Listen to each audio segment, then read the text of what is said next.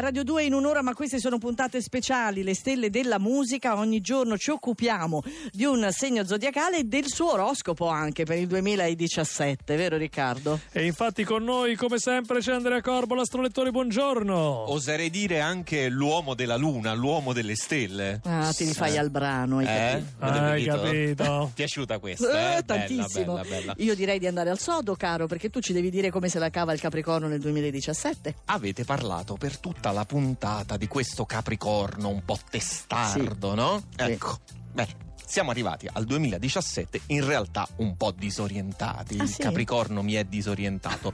Perché? Perché il fattore di destabilizzazione maggiore è stato quel passaggio dal morbido e piacevolissimo transito nella Vergine, quello fino, diciamo che è durato fino a settembre, Sì. a quello sbalzo invece in autunno con quella quadratura in bilancia che di colpo ha mostrato a tutti quelli nati sotto il segno del Capricorno i tanti aspetti ostici che avevate un po' sottovalutato e tutta una serie di piccole e grandi difficoltà che proprio voi che siete attenti e razionali non avevate pianificato. Ecco. Il senso insomma è questo, dovete uscire dalla vostra visione e dai vostri schemi ai quali spesso la realtà si ribella. Una volta accettato questo, vi potete finalmente preparare al bello in arrivo. La bilancia continuerà a lavorare di fino su di voi per gran parte del 2017, smentendo le vostre previsioni, ma anche stupendovi con tanti regali inaspettati. Il bello è quello, prendersi le sorprese inaspettate e non pianificare troppo, caro Capricorno, perché tanto a pianificare ci pensano le stelle per te. Come andrà questo 2017? Sarete innamorati? Allora,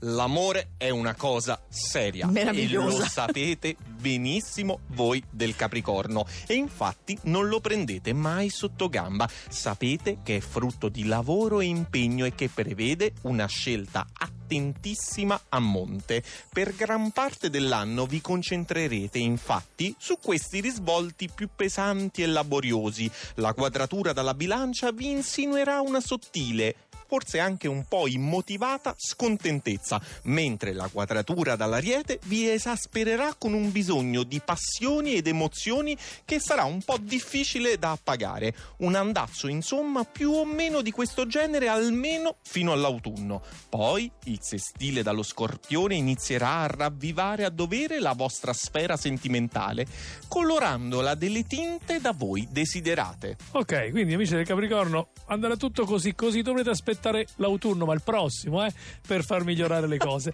Nel frattempo, lavorerete almeno? Siete il segno della pazienza, del tempo, delle attese per investimenti che vanno sul lungo, lunghissimo periodo, ma quest'anno la quadratura dalla bilancia vi terrà parcheggiati almeno fino all'autunno o almeno un po' impelagati in questioni che non vi piacciono, desiderosi di ben altri stimoli e ruoli. Corvo, ma tutto questo in una forma smagliante, ti imbocco. Allora, No. voi che siete del Eh. Capricorno non avete bisogno di consigli o di essere spronati a tenere una condotta disciplinata. In genere vi riesce un po' spontaneamente. Fate attenzione però nella prima parte dell'anno a non implodere, a non comprimere dentro di voi rabbia e tensione, ma cercate di trovare valvole di sfogo salutari in cui incanalarle. Com'è che hai detto non devono implodere? Non dovete implodere, Ah, non beh. dovete tenere tutto dentro. Lasci- cercate qualche valvola di sfogo per lasciarvi un po' andare senza dover esplodere per forza. Hai capito? Ecco, casomai appunto esplodete invece, io vi consiglierei, nel senso se dovete fare il botto fatelo, se invece avete una gran voce tirate fuori quella perché siete in buona compagnia, come abbiamo visto